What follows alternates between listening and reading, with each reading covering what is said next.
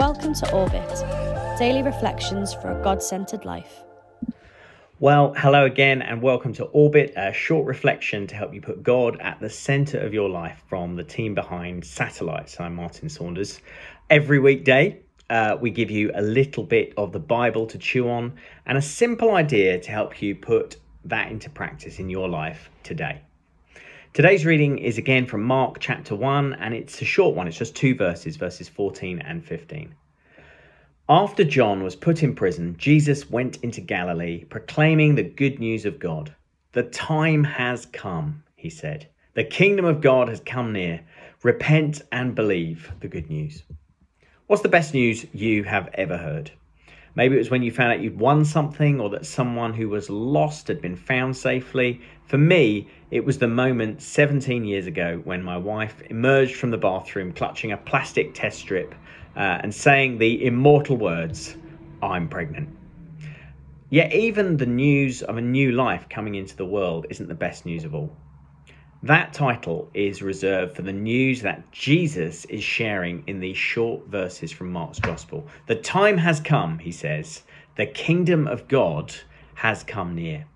Now, of course, that, that may not sound like the best news of all time, but I promise you it really is. Because what Jesus is saying is that not only is there a God, but he knows who we are and he cares about us so much that he has decided to draw near to us. Before Jesus came, God kept his distance from people because the evil things that they did drove him away. But Jesus arrived to close up the gap, to make it possible for us to know God and for our mistakes somehow to not matter. And all we need to do is say sorry for our part in the brokenness of this world and just throw ourselves into following Him.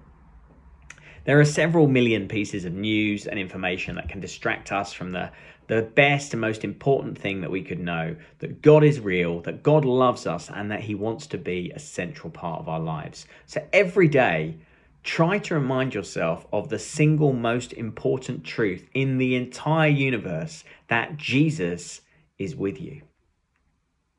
Not only that, Jesus tells us not to keep this good news to ourselves. Like any really good news, uh, you want and need to share it. When my wife told me she was pregnant, I called everyone I knew to celebrate. And it's the same with the good news about Jesus. We have to share it.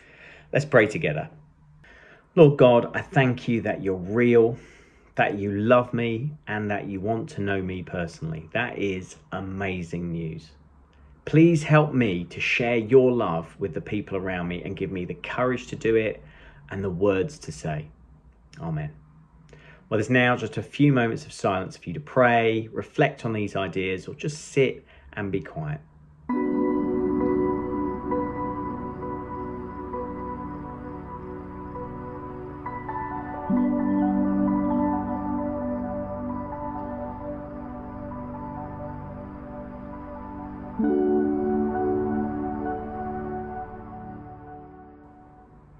Every day on Orbit, we give you a simple, practical challenge to help you put this passage into action in your life. And here's today's. One of the key things that Jesus asks us to do is share our faith with others. That might sound scary, so today, here is a really simple version of that. Just try to start one conversation with one friend who doesn't know God about Jesus. Uh, it doesn't need to be heavy, Ask them what they think about him. Tell them just a, a little bit about why you believe in him. You don't you don't need to be pushy, you don't need to be weird. Friends actually like to hear what their friends care about. And also know that as you speak, the Holy Spirit will be whispering to them all the time, I'm real. I love you. Have a go. Uh, that is it for today's Orbit. Thank you so much for joining us. We are going to be back with another one of these tomorrow. Thanks for listening. Join us tomorrow for another episode of Orbit.